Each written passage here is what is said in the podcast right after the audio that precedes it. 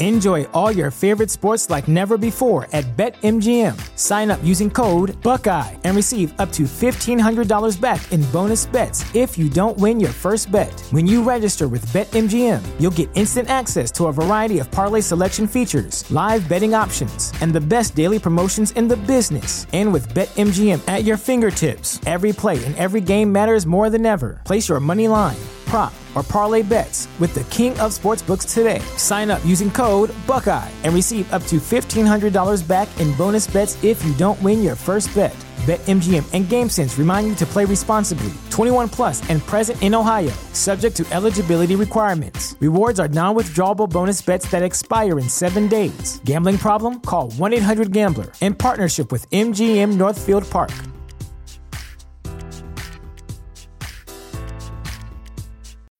When you need mealtime inspiration, it's worth shopping Kroger, where you'll find over 30,000 mouthwatering choices that excite your inner foodie. And no matter what tasty choice you make, you'll enjoy our everyday low prices, plus extra ways to save, like digital coupons worth over $600 each week. You can also save up to $1 off per gallon at the pump with fuel points. More savings and more inspiring flavors make shopping Kroger worth it every time. Kroger, fresh for everyone. Fuel restrictions apply you had a, really an unprecedented run of, of, of, success with the Mets, with the Knicks, and with the Jets, with these new teams, these new order teams, the, the establishment teams, the Giants and the Yankees were uh, were in the cellar, uh, and so you had these new teams, and and I do think that it, that you had the uh, opportunity or, or, the situation where things could have gotten ugly at times in New York City.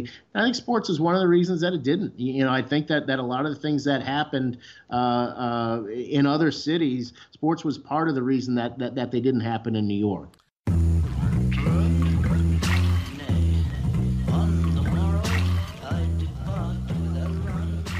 Welcome to the Edge of Sports podcast. I'm Dave Zirin. This week, we speak to author and journalist Sean Deveney about his book, Fun City John Lindsay, Joe Namath, and how sports saved New York in the 1960s. It's a great read. I can't wait to talk to him. Also, I've got some choice words about the morality of watching football given what we know about the game. I also got a Just Stand Up and Just Sit Your Ass Down award that I'm very happy to lay out this week, particularly that Just Stand Up award um, because it's very Baltimore based, which is near and dear to my heart. Um, also, we got Colin Kaepernick watch and about all the teams that chose to tank their year rather than sign the quarterback and much more. But first, let's talk to Sean Deveney. So, Sean, first things first, uh, I did a little research on you, a little deep dive, a little deep state research on you. And um, you're, you're not a New Yorker. Uh, you live out in Illinois. But this is your second book that weaves together sports and politics in New York City. What is it about New York City that's proven to be a magnet for you to put in the amount of work that's gone into these books? Well, you know, I, th- I think that uh, when you're talking about sports and and and, politics, uh, the the the connections that wind up coming up to me uh, generally start in New York and and and you know emanate from there. Uh, so you know with Fun City, uh, you had uh, you had uh, a new mayor coming in, John Lindsay in 1965. You had Joe Namath coming in in 1965, and that just seemed like a natural story to me with with the city sort of as the backdrop, and and and, and what a perfect backdrop uh, both for those guys, but also for uh, the, the, the events that unfolded. So you know, I think New York City has has has that uh, uh that status as as sort of the place where this stuff originates and then sort of spreads out uh, to the rest of the country from there. See, what surprises me is I of course agree with you because I grew up in New York City, and so all of my sports politics. Uh, knowledge yeah. is sort of rooted in that. But usually, my experience is that when people are from outside the city or don't live in the city, they almost resent New York in a counterintuitive way. Almost like no. New York. Well, let me tell you about Chicago sports and politics. let me tell you about Massachusetts sports and politics. Yeah. Yeah, you know, it, it is. I, have done two books that, that that that sort of do that with Chicago. One was the uh, uh, you know the building of, of Wrigley Field in, in 1914 and and sort of everything that went into that. Uh, and and and there was certainly uh, you know both both baseball politics involved and and politics in general involved, uh, and also the 1918 World Series, which uh, you know was done against the backdrop of of, of World War One, but it involved both Boston and Chicago. So I you know I branched out branched out here and there, but but I I, I, I still do think that that that that you know New York is sort of um, put it this way when when I wrote the books uh, about Chicago. Uh, I would still say about 25% of the action takes place in New York because that's you know that's where all the meetings were, that's where the hotels were, where they all met and and, and had all these consequential meetings. So uh, yeah, you know I, you really can't avoid it. Okay, so there are eight million stories in the Naked City. Uh, what grabbed you about this one, this intersection of John Lindsay, Joe Namath, and New York City in the late 60s? Well, you know, for one thing, uh, I, I, had known a little bit about John Lindsay before I really dove into the project. Uh, but I, I, I, found that I didn't know nearly as much as I should. Uh, he is a, a, political character who has sort of been lost to history, Very much so. uh, and, and and and and was uh, you know at the time very much a, a, a critical not only in, in, in, New York City but but but a national figure. He was a national mayor uh, at a time where where you know New York didn't really wasn't really known for that. You know that's that's sort of been the job since John Lindsay, but under Robert Wagner Wagner before him, that was not really the case. Uh, it was very much a uh, uh, you, you were the head bureaucrat. John Lindsay really changed that, uh, and and and the more I, I, I, discovered about about him and about that, uh, the more I wanted to write about it, and, and and I thought it was this great coincidence that that just as he was coming into this to, to, to that role in the city, uh, that you had Joe Namath as well, and, and and it really did seem like these two guys, they were just so different. They were so different than than than, what had been there before. Uh, that I thought that uh, uh, the connection between them, even though it's not like they were pals or anything like that, uh, but but the connection of what they represented, uh, both in the sports world and the political world, I thought that that was uh, something unmistakable and, and and and something that would be fun to explore. No, and it works. And I want to say I really did love the book. Oh, um, oh, great! I really did. Uh, but one big difference, though, between Namath and Lindsay, and I'm going to ask you more about Joe Namath, is that Joe Namath is still iconic. Uh, Mayor yeah. John Lindsay, extremely forgotten. I'm guessing people listening to us right now are like, "Oh yeah, Joe Namath, uh, John Lindsay." Right. And is that just because he's a liberal Republican and that doesn't really exist anymore as a kind of species, so there's no political party or apparatus to celebrate him? Is it because you think that his mayoral run was seen as um, a failed experiment? Is it because he passed away young? I mean, why do you think John Lindsay has sort of been forgotten to history? He didn't win.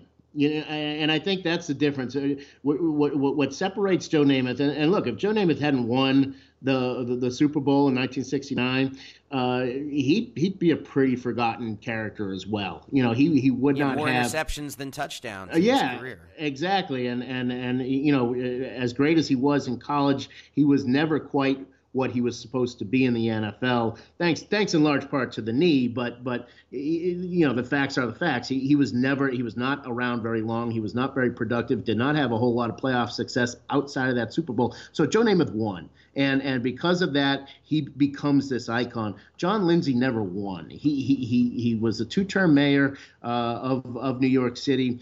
Uh, he had all these big ideas. He had all these, you know, he he really had uh, great plans for change, uh, but was really worn down by sort of the bureaucracy uh, and and and just the day-to-day job of being mayor that he could never really get uh, his his full vision uh, implemented. And, then, of course, there was the fiscal crisis that hit uh, just after him, and he took a lot of blame for that uh, in New York City. So I think that that's why he's he, he's sort of uh, uh left off. That, that, that you just don't remember him uh, as being as having the kind of impact that he actually did have. And and if you look at what he wanted to do and, and what he was trying to do with the city, and you look at where the city is now, a lot of where of the good things about New York now uh, whether it's uh, you know the use of park spaces, open spaces, things like that. Uh, bicycles, he was very big on that. Uh, you know, all that, that that that really began with John Lindsay. He doesn't get much credit for it, uh, but like I say, he, he he never had that big win, and and I think because of that, we forget him and we remember Joe Namath. So I'm a little curious about Joe Namath because you hear Joe Namath. If we played word association, uh, it would be Super Bowl three, Playboy, maybe the pan, uh, you know, a Playboy, I should say. Um, yes. Maybe the pantyhose commercials. Yeah. Um, but you know, so so it, it all feels you know kind of superficial. I mean, he's iconic, but no one would ever speak about him in terms of like the '60s athletes we associate with great substance, like from Muhammad Ali to Billie Jean King, etc. But you did such a deep dive into Namath. I'm curious what you learned about him or his character that surprised you in the course of writing this book or made him a, a deeper figure to you when writing this book? Well, you know, he, he was very willingly superficial. That, that that's and, and and he would uh, when he was talking to the press and and when he was uh, doing magazine interviews and things like that, he he really relished that uh, that perception. You know, he had a quote where uh, you, you, know he said, uh, uh, "Booze and girls. That's that's that's pretty much all I need," uh, and, and and that was sort of the way he guided himself.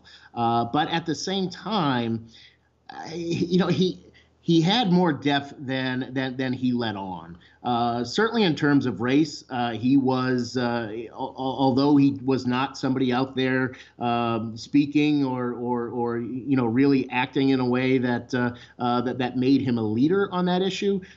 if you talk to Jets now, or, or if you talk to Jets at that time, or or folks who were covering the team, they'll they'll tell you that that he was really important at a time where a lot of NFL teams were being torn apart by that. You know, the the St. Louis Cardinals, for instance, had a uh, you know, they had a heck of a time dealing with racial issues. Uh, and a lot of that came down to Joe Namath. You know, simple things like uh, at training camp going and, and, and sitting and, and having his lunch uh, with a group of black players. You know, the, the, the tables would automatically segregate uh, at, at training camp. And, and Joe just, it just never, it never struck him that that's how it should be. So he would just go and sit with the black players. He didn't do it as as as a conscious thing. It was just who he was, and and, and you know that that I think uh, uh, is something that I found out about him that uh, uh that, that, that you wouldn't really know just by you know looking at the, uh, the, the, him in a fur coat, you know you know that sort of thing. That's he, he did have uh, sort of a uh, really an open spirit that uh, uh, that, uh, that, that that really gets lost uh, uh, when when people think about him or talk about him. It's really interesting because you speak about him being consciously superficial, and this and yet he has these two points of background, which could not be less superficial given the times, whether you're talking about the deindustrializing near Appalachia part of Pennsylvania, and then he's in frickin' Alabama in the 1960s. I mean, it's hard to get more uh, authentic than that. And it's hard to think of a more authentic sort of j- jumping off point than that. And that's what's fascinating to me that he jumped off from that into this almost like the refuge of celebrity and superficiality. Yeah, that's and that's right because you know he, he had a tough upbringing, no question. Uh, I think uh, uh, he had a lot of support and love from his family, but uh, uh, you know his parents were split, and and and he you know had a hard time sort of uh, defining himself except as an athlete. That was the only thing that that really set him apart. So I think when he left Pennsylvania, he winds up going down to Alabama. I think it really did open his eyes as to as to how things were in the rest of the country, certainly in the South. South. Uh, but at the same time, like I said, he, he was still he, he didn't have himself figured out. You know, I, I think he had a very good sense of, of, of what was right and what was wrong. Uh, but, you know, he goes down to Alabama and, you know, within a, a couple months, he's speaking with the Southern drawl. You know, that's it, it, it's like he, he wanted so badly to fit in. Uh, but but at the same time, he never did lose that sense of, uh, uh you know, you know what, what, what he saw racially when he saw, uh, for instance, he was there when, when Alabama, uh, when the University of Alabama was integrated uh, and he saw how Ms. Malone was was, treated, you know, he, he, he was he was very put off by that, and and and and really was uh, very, very much against that. Uh, and they actually wound up becoming friends. Wow, yeah, that, that that's the part of it that gets so much deeper. So I've be- I've beat around the bush. I've beat around the bush long enough, Sean. Uh, yeah. You say. Fun City, John Lindsay, Joe Namath, how sports saved New York in the 1960s. How did sports save New York? Well, I think it. I think it uh, at least put off disaster is, is is what I would say. I, I think it put off disaster uh, and, uh, until the 70s, and, and, and we we saw what happened with the 70s and the fiscal crisis, and uh, and uh, you know Gerald Ford saying uh, "drop dead" to the city, you know, as the the famous headline said. So I think what what what, what sports was able to do uh, was to to at least take a situation where New York City uh, was at times, uh, you, you, know, like every city uh, in, in the country at the time, uh, was able to to take New York City and and and, and sort of ease some of those tensions. Uh, you had really an unprecedented run of, of, of success with the Mets, uh, with uh, with the Knicks uh, and with the Jets, uh, with with these new teams. You know, these these these new order teams, the, the establishment teams, the Giants and the uh, and the Yankees were were in the cellar, and so you had these new teams, and and I do think that it, that that that you had the opportunity or, or, the situation where things could have gotten ugly at times in New York City. I think sports is one of the reasons that it didn't. You know, I think that that a lot of the things that happened uh, uh, in other cities, sports was part of the reason that, that that they didn't happen in New York. All right, so here, here's a tough question, and it might it might um, be even a little bit broader. Uh, and philosophical, but I, but I feel like it, it is important because, as you said, things eventually did blow up in the 70s. So you're talking about the delaying of the inevitable. Um, is there a negative that you've saw in this uh, late 60s upsurge in New York where the three main men's teams, they all win championships um, in 69 or 69 70. But is there, as you were working on this story, is there a bread and circus argument that – you know, manufacturing is leaving the city. There's all this uh, racial unrest, police brutality. Sports brings people together, but it's a little bit bread and circuses because it's papering over very real problems. Oh, absolutely. Yeah, I, I, don't think that there's any question about that. Uh, uh, and and and uh, you know, one one question that I get asked too is is is you know how much how much is John Lindsay at fault for what happened? And and certainly he took the brunt of the blame because the fiscal crisis hit right after. I you know, the social aspects, uh, the the demographic aspects uh, the business aspects, everything that was going on in New York City. You mentioned manufacturing was leaving, and and and there was nothing that was bringing those jobs back. Uh, you had a, really a, uh, a, a, huge move out to the to the suburbs, uh, and those people weren't coming back. You had migration from the south, where where you had a lot of poor minorities coming, uh, looking for work, and and those jobs were gone. So all those factors weren't going to change whether it was sports or John Lindsay or, or, or anything. The, the, that was all going to come to a head eventually, uh, and it did. Uh, but you know, I, I, I, when you look at what what happened in the late '60s.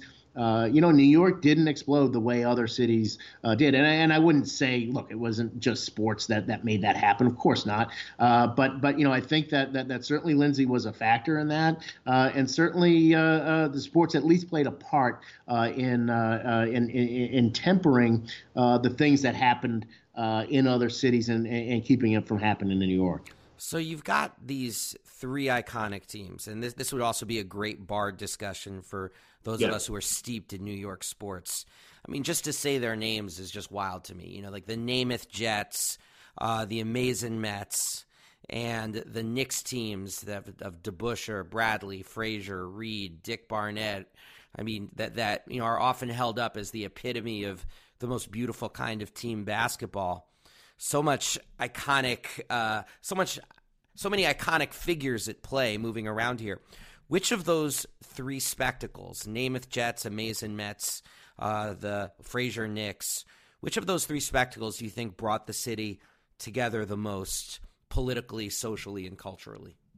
Uh, probably the Mets. I, you know, I mean, just that that that was so improbable. Um, you know, they had been uh, just such a terrible team, and willingly so. I mean, they came in uh, in 1962 and and they lose 100 games, and you've got Casey Stengel saying, uh, uh you know, can anybody here uh, play this game? And, and and and you know, they have sort of a um, the, the, the, they willingly play the lovable losers.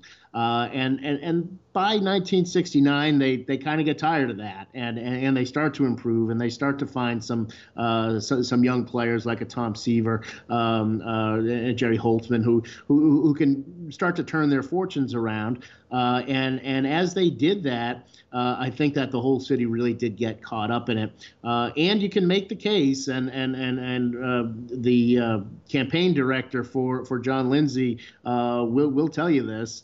that that Lindsay kind of glomming on to the Mets uh, in that stretch in October, uh, just ahead of that 1969 election. Uh, that, that that was key for him uh, in terms of winning in 1969 after he had lost the uh, uh, the nomination on the Republican side and, and had to kind of scramble just to just to keep himself afloat in that race. if if if if that hadn't happened if Mario Procaccino, who was his uh, uh, Democratic rival and, and, and, and was the guy who probably would have been mayor, who was uh, a pretty nasty man, to be honest. You know, if you if you look at his history and the things he said, very uh, quote unquote law and order, and and I think everybody knows what that's uh, you know sort of a dog whistle for. Uh, he he could have been mayor in, in 1969, and I think that would have been a disaster. So you could say, look, the Mets helped John Lindsay get elected, uh, and also helped Mario Procaccino from getting elected. Uh, and that was a good thing for New York City. Uh, not that Lindsay, uh, you know, completely rescued uh, uh, the situation, but I think Procaccino would have been a disaster. So I would say the Mets, when, you, when you put all that together, probably had the biggest impact. Mm, but especially in. Um tight knit, highly centralized urban politics. It's a great case study in how sports can ricochet into like a mayoral race in a way that you don't see in statewide races or right. um, or, or a presidential race. Right, especially with an incumbent like that, and and and you look around, and and so many things had gone poorly for Lindsay. There was a school strike uh, that was that was really racially charged. Uh, there there had been a disaster in terms of how they handled the uh, snow removal uh, in a uh, in a uh, a blizzard, a surprise blizzard the previous winter. you know, there, things had just gone terribly for Lindsay the previous year, and and so if you're living in New York you're, ready to get rid of the bum. You know, you're, you're ready to, uh, let, I don't care who it is, let's just get somebody different. And then, you know, the team starts winning and, and it kind of pulls every, everybody's watching the games and, and you get sort of this camaraderie. And then you say well things aren't so bad here. And then you go in and you vote for mayor and you say well all right i'll stick with the guy who uh, uh, who's already here because uh, uh because maybe things aren't so bad. I think you can make a, a pretty good case that that that put him over the edge. He did not win by much and if he just had a few percentage points that came from uh, uh, from the way he glommed on to the Mets, uh, then, uh, then then that might have been enough for him.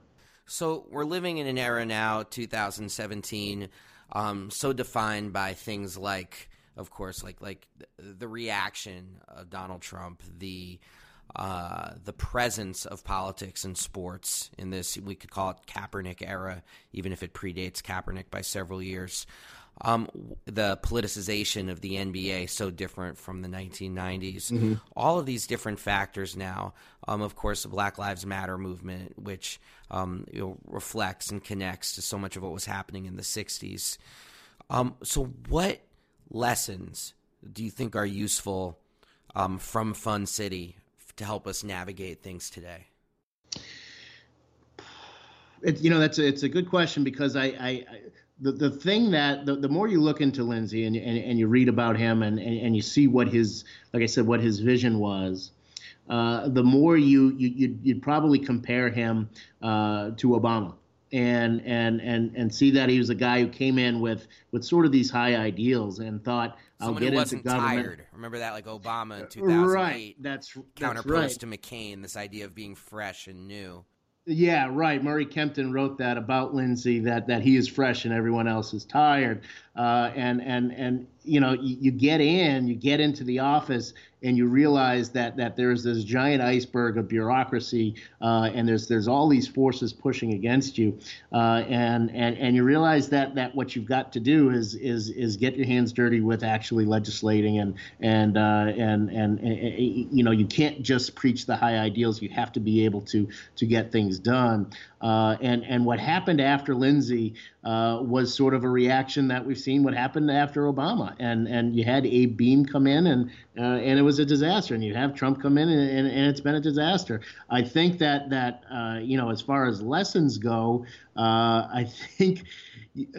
New York City survived. You know, I mean that's that that's that's the way I would look at it. Is is that uh, you know Lindsay wasn't able to do the things he wanted to do, uh, and and there was a a, a reaction with uh, uh just an incompetent mayor after him, uh, and when still New York survived. And and so I I think you could say you know you had Obama and and he wasn't able to do a lot of the things he wanted to do with this country, and and then you have I think I could say uh, an incompetent person that followed him, uh, but but we're gonna survive. You know, I mean, it's it's it's it's you're gonna find a way through, and and and, and there'll be something that comes after. It's so interesting that you call Trump incompetent, and maybe a month ago I would get a ton of reaction from people, maybe in the Twitter sphere, like, how dare you speak that way?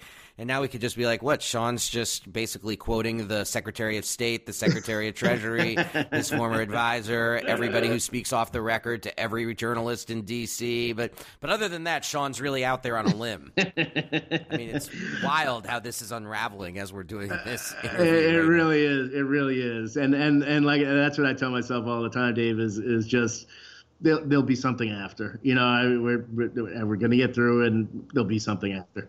This too shall pass. Um, yes.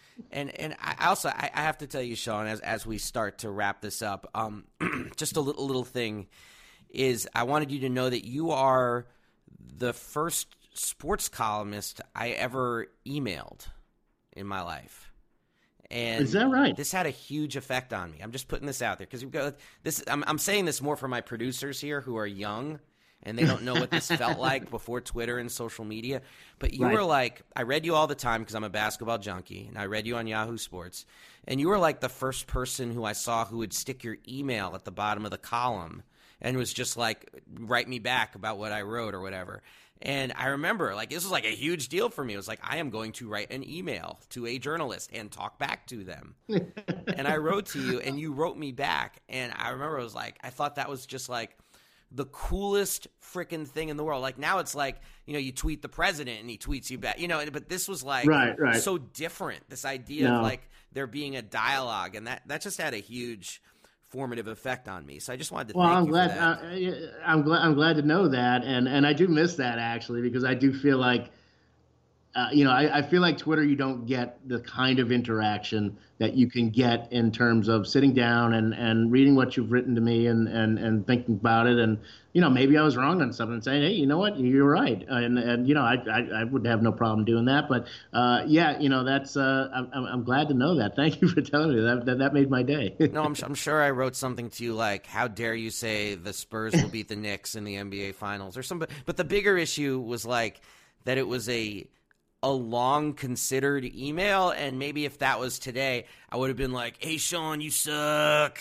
Right exactly, just, exactly. you know there there wouldn't be this memory attached to it. You know what i'm saying? Right right. Ease of communication doesn't doesn't necessarily uh, uh, translate into quality of communication. Right or or, just, or weight you know like the sort of thing right. you remember. And um, and so my, my last question for you then because i asked this of all our guests is um, you know, you've written these terrific books. Um, I loved Fun City. I now want to crack the book you wrote about New York City in the 1980s and sports, which is looks so up my alley. It's absurd because that's you know when I was growing up, and so it's like so zeroed into that time.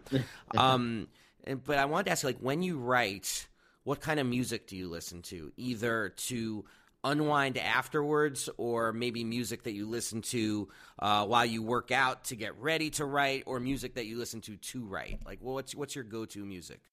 All right, this is going to be embarrassing, but I'll be honest. Uh, when I write, I listen to Enya. I don't listen to and and Dave. I, I, I'm saying I'm saying this to you I don't listen. Yeah, we're not Enya cutting this, Sean. We're not cutting. Okay, that's fine. That's fine. I'll own it. I'll own it. I don't listen to Enya in any other aspect of my life, but I will sit there and listen to Orinoco Flow like 15 times in a row because it's just like it's just it's like elevated music.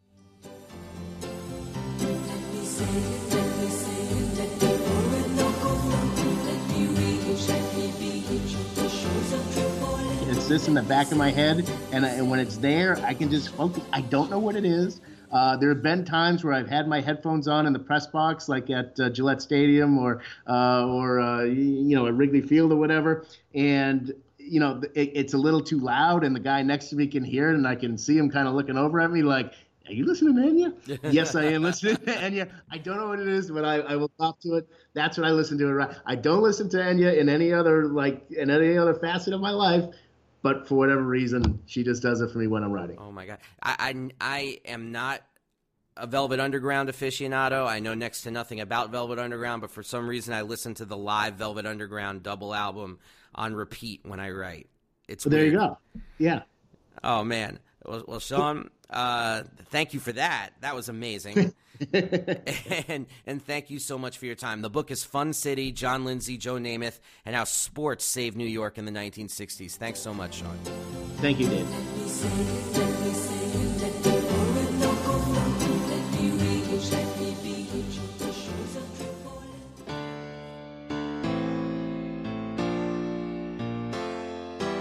And now I've got some choice words about the ethics of watching football in 2017. Okay, look, LeBron James, in addition to being a superstar high school basketball player back in his day, was also an all state wide receiver back in Akron. He, and that's a big deal. That's Ohio, for goodness sakes. Uh, he's often spoken about his love for football, but LeBron's own two sons do not play the game. And when LeBron was asked why, this is what he said, and I quote I needed a way out. My kids don't need a way out. That's my excuse. End quote. Now, I hear similar lines like that from NFL players all the time. Words to the effect of, I play so my kid doesn't have to play. These days, I'm working on this book with Seattle Seahawk Michael Bennett called Things That Make White People Uncomfortable. And his thoughts on the subject certainly match the title. Now, Michael has three daughters, but he says, like, if he had a son, there's no way he'd want him to play in the NFL. He said to me, trying to become a pro football player creates its own version of PTSD. It's like no other sport because whether it's the CTE or an addiction to the violence, I just know too many people who leave the game and get so depressed or so confused because they don't know who they are when it's all done. It'll make you cry to see some of these former players behind closed doors, and I don't know any other sport that does that. End quote. Uh, Michael's right. You know, science is not football's friend. He mentioned CTE, that's chronic traumatic encephalopathy, a degenerative brain disease that comes out of playing the sport. We see more players retiring early, more players speaking openly about their fears of not being able to remember their loved ones, or wondering whether in the near future if they'll be too weak or addled to pick up their children. There's this famous decades old quote from a boxer named Buster Mathis who said, Don't box, play football because nobody plays boxing. But now we know that nobody plays football either. Researchers at Boston University now say that they are close to developing the ability to test CTE in living players instead of having to wait for an autopsy to do it.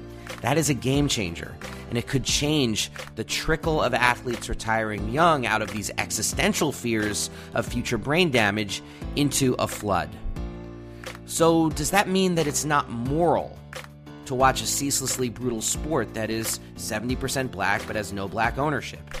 This is a worthwhile question, but to leave it at the above also paints an incomplete picture of what professional football is. It removes the question of labor. Pro football players are not just victims of this system any more than any of us who have to work for a living are victims. They're also union workers, the only sports union that's part of the AFL CIO. They are people who fight collectively for better safety standards, fair pay, and also do so on the highest possible stage. In a country whose media doesn't cover labor issues, sports unions are in many respects our best tool in arguing with people about the importance of solidarity. Not to mention that these players' associations, unlike a lot of unions, have supported initiatives against racism, sexism, and homophobia. We also have to be honest that this is dangerous labor that players enter willingly. Many are driven, unlike LeBron's kids, down that path by poverty, but that also describes most working class jobs under capitalism, dangerous and dirty work that would not exist in a world where people had the true ability to choose their life's pursuits without economic coercion. Consider coal mining, In a better world, we would want to see that abolished. It's dirty, dangerous, and inefficient. Now, Donald Trump loosened regulations, and already twice as many coal miners died in 2017 as opposed to the previous year. Short of a world where a dangerous idiot isn't president and we're all in solar windmobiles, we should, I think, be on the front lines fighting alongside coal miners for the best possible safety standards, wages, and health care. Similarly, in football, no players are asking to be saved from their sport. They may not want their own children to play, but they don't want their own jobs abolished either. Most just want to work and get out in one piece. Most fans just want to watch, forget their troubles for three hours, and then go back to the grind. As to whether it's okay for an individual to watch, that is an individual choice. I, for example, don't watch college football because there are no salaries, no union, and it feels like raw indentured servitude. I have no illusions that I'm making a difference by not watching, but it's my choice, and I'm happy to share why with whoever wants to ask. Similarly, there were calls this year to boycott the NFL because of the collusion by owners to keep Colin Kaepernick off a roster. Those calls for a boycott should be heeded if people want to show solidarity with the social justice minded quarterback, but we should also be careful to note that neither Kaepernick nor his many allies among NFL players called for a similar boycott. Imposing boycotts from the outside, which we can call savior politics, is not how this important political tool can or should work. They should be done in solidarity with people on the inside who are actually calling for boycotts. Now, if people feel disgusted by the spectacle of brain damage for entertainment, they shouldn't watch. If they want to argue that point with others, they should do so proudly. But we should also recognize that all cultural commodities are distorted, and to focus on one without a broader view of the world is short sighted and can easily stray into patronizing hypocrisy when telling people what they should or should not find to be acceptable entertainment. You know, Ernest Hemingway once wrote, so far about morals, I know only that what is moral is what you feel good about after, and what is immoral is what you feel bad after. Lately, the more I watch this sport, the more I get to know these players, the more I'm feeling bad after. And I don't know how much longer I can watch precisely because I've been working with Michael Bennett and seeing his own pain and meeting his teammates, and that makes disassociating from the violence far more difficult. So, is it okay to watch football? I'm not sure if these kinds of questions even matter in a world built on a foundation of such stark immorality. When communities like Belle Glade, Florida, whose unemployment rate is around 40%, suffer in poverty and are just a one hour drive from Mar a Lago, it seems like we have a great deal of unfinished business before we get to football. And given how many NFL players come from Belle Glade, Florida, I'm guessing that many of them would be marching right alongside us.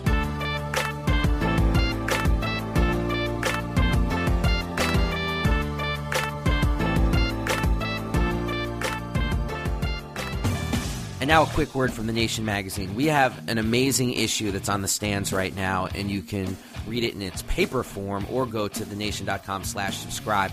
It's a profile of resistance issues. You got John Nichols on Rebecca Solnit, Collier Meyerson on the great Claudia Rankine, George Zornick on Carmen Yulin Cruz, who people may know as the mayor of San Juan, uh, Joshua Holland on Andy Slavitt, who knows more about healthcare and the Affordable Care Act than anybody I know, and me, Dave Zirin, who wrote a piece about Colin Kaepernick. So please, everybody out there, check out the most recent issue of The Nation and the resistance profiles. Rather than just look back on Trump in 2017, we chose to look back on those resisting Trumpism. You really should support it. Go to thenation.com slash subscribe. And now, back to the podcast.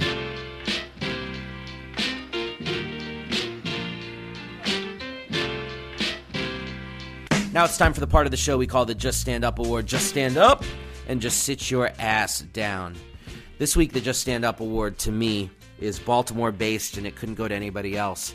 It goes to former NFL linebacker and Penn State University All American Aaron Maybin. Aaron Maybin is 29 years old. He's no longer a football player, he is a teacher in Baltimore City public schools. He's an elementary school teacher. And Aaron Maybin did something that could not have more value in this media age where every day is about Trump and scandal and scandal and Trump. And we're fed that diet McDonald's base diet, you could argue, 24 hours a day, seven days a week. Aaron Maybin this week reminded us that there is a world of injustice taking place uh, within an hour's drive of the White House, and that injustice goes well beyond and is frankly far more important than the palace intrigue we get from Pennsylvania Avenue. Aaron Maybin posted footage of he and his students at Henson Elementary School in Baltimore huddled up in their winter coats because during this bomb cyclone of freezing weather, uh, Baltimore City schools were opened and they weren't heated. So all the students were huddled together, black and brown students, um, freezing. While Aaron Maybin spoke to those students. And Aaron Maybin, um, in addition to speaking out against this injustice, put up a GoFundMe page to actually raise money to purchase roughly 660 space heaters. And he wrote, Baltimore City Public Schools are currently operating with an inadequate heating system. Students are still required to attend classes that are freezing and expected to wear their coats to keep them warm. How can you teach a child in these conditions? Now, the goal for this GoFundMe page was $20,000. And at the last time that I checked, the morning that we're doing this podcast, uh, was almost $50,000. But it's not about the money, it's about the awareness that Aaron Maybin was raising. And it's both a tragedy to me that this story would not have gotten national attention without there being a former NFL linebacker at the heart of it, but it's also a reminder about the power of sports, the power of the platform, and the power of the sports media, which did a terrific job of disseminating this story. And it's also believed, based on my own contacts who I've spoken to in Baltimore who work in the public school system, that the reason why they shut down the schools the next day was because of Aaron Maybin and the publicity that he brought to this. So, Just Stand Up Award, without question, goes to Aaron Maybin.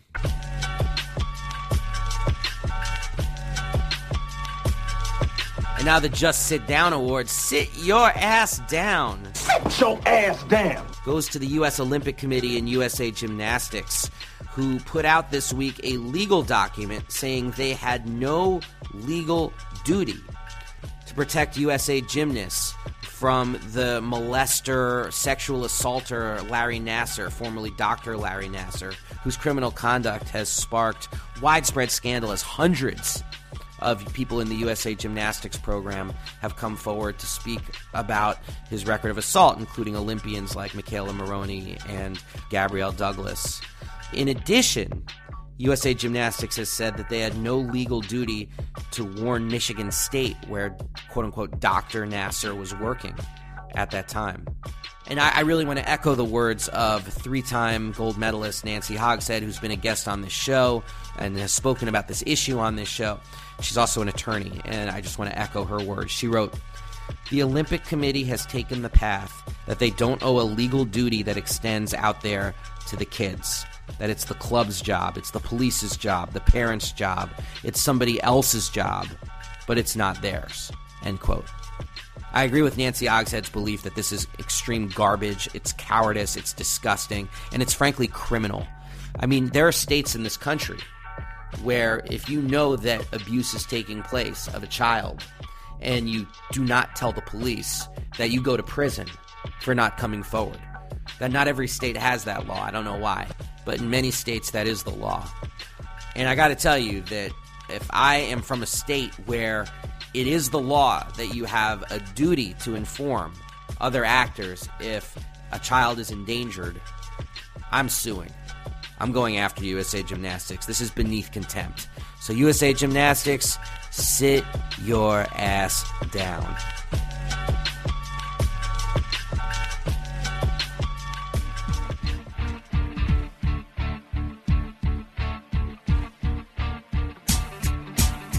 Now it's time for the part of the show that we do every week that we call Kaepernick Watch, where we talk about the latest news regarding blackballed or whiteballed uh, NFL quarterback Colin Kaepernick.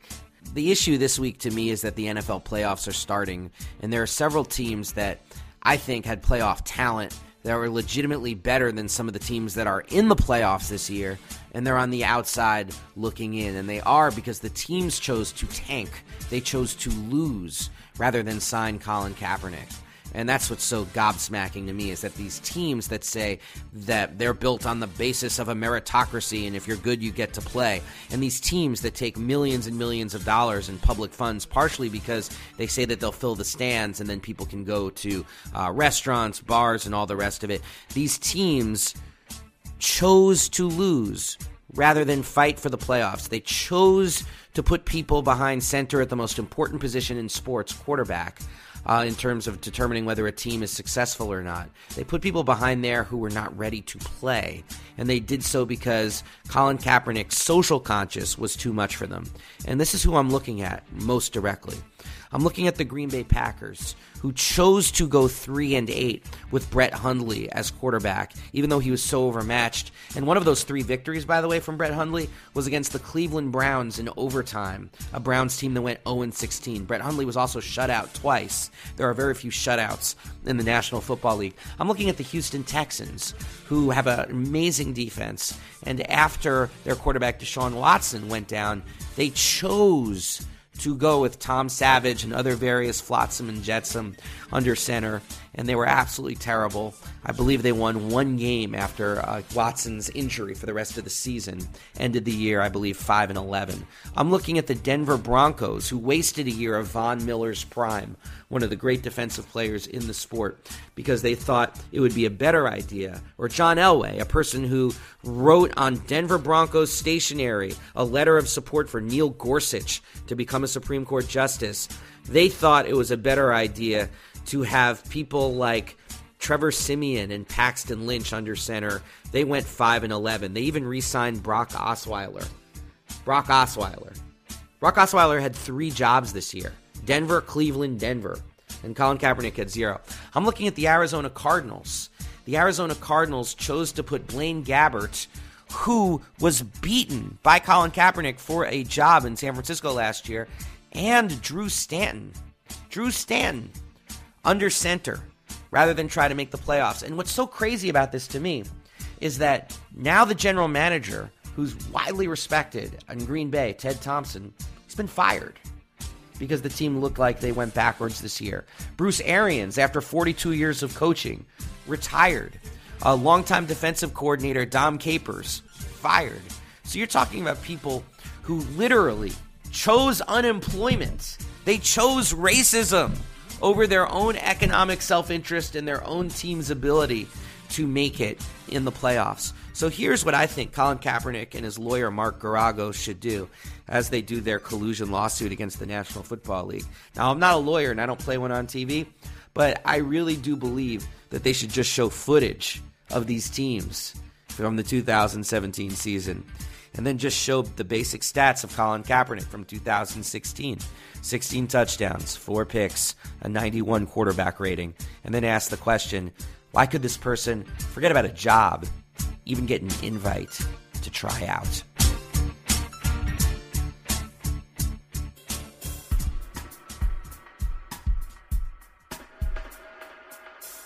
Well, thanks to everybody for listening this week. Remember, you can support this podcast by going to patreon.com slash edge of sports pod.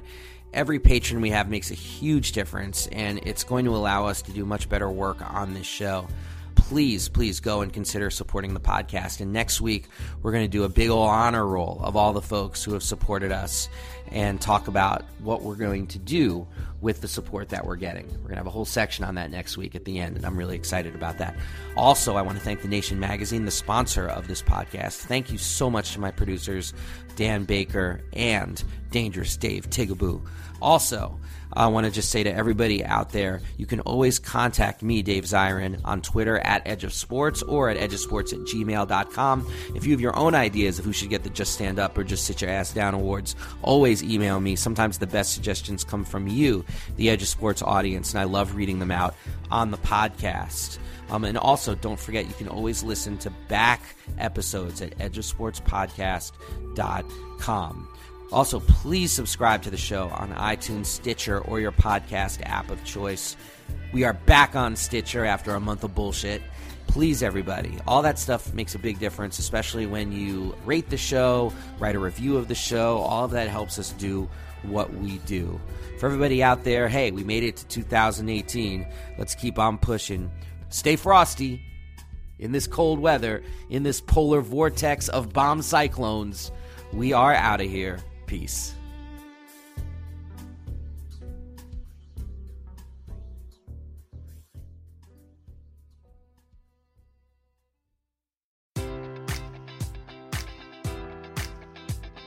Enjoy all your favorite sports like never before at BetMGM. Sign up using code Buckeye and receive up to $1,500 back in bonus bets if you don't win your first bet. When you register with BetMGM, you'll get instant access to a variety of parlay selection features, live betting options, and the best daily promotions in the business. And with BetMGM at your fingertips, every play and every game matters more than ever. Place your money line prop, or parlay bets with the king of sportsbooks today. Sign up using code Buckeye and receive up to $1,500 back in bonus bets if you don't win your first bet. BetMGM and GameSense remind you to play responsibly. 21 plus and present in Ohio, subject to eligibility requirements. Rewards are non withdrawable bonus bets that expire in seven days. Gambling problem? Call 1 800 Gambler in partnership with MGM Northfield Park.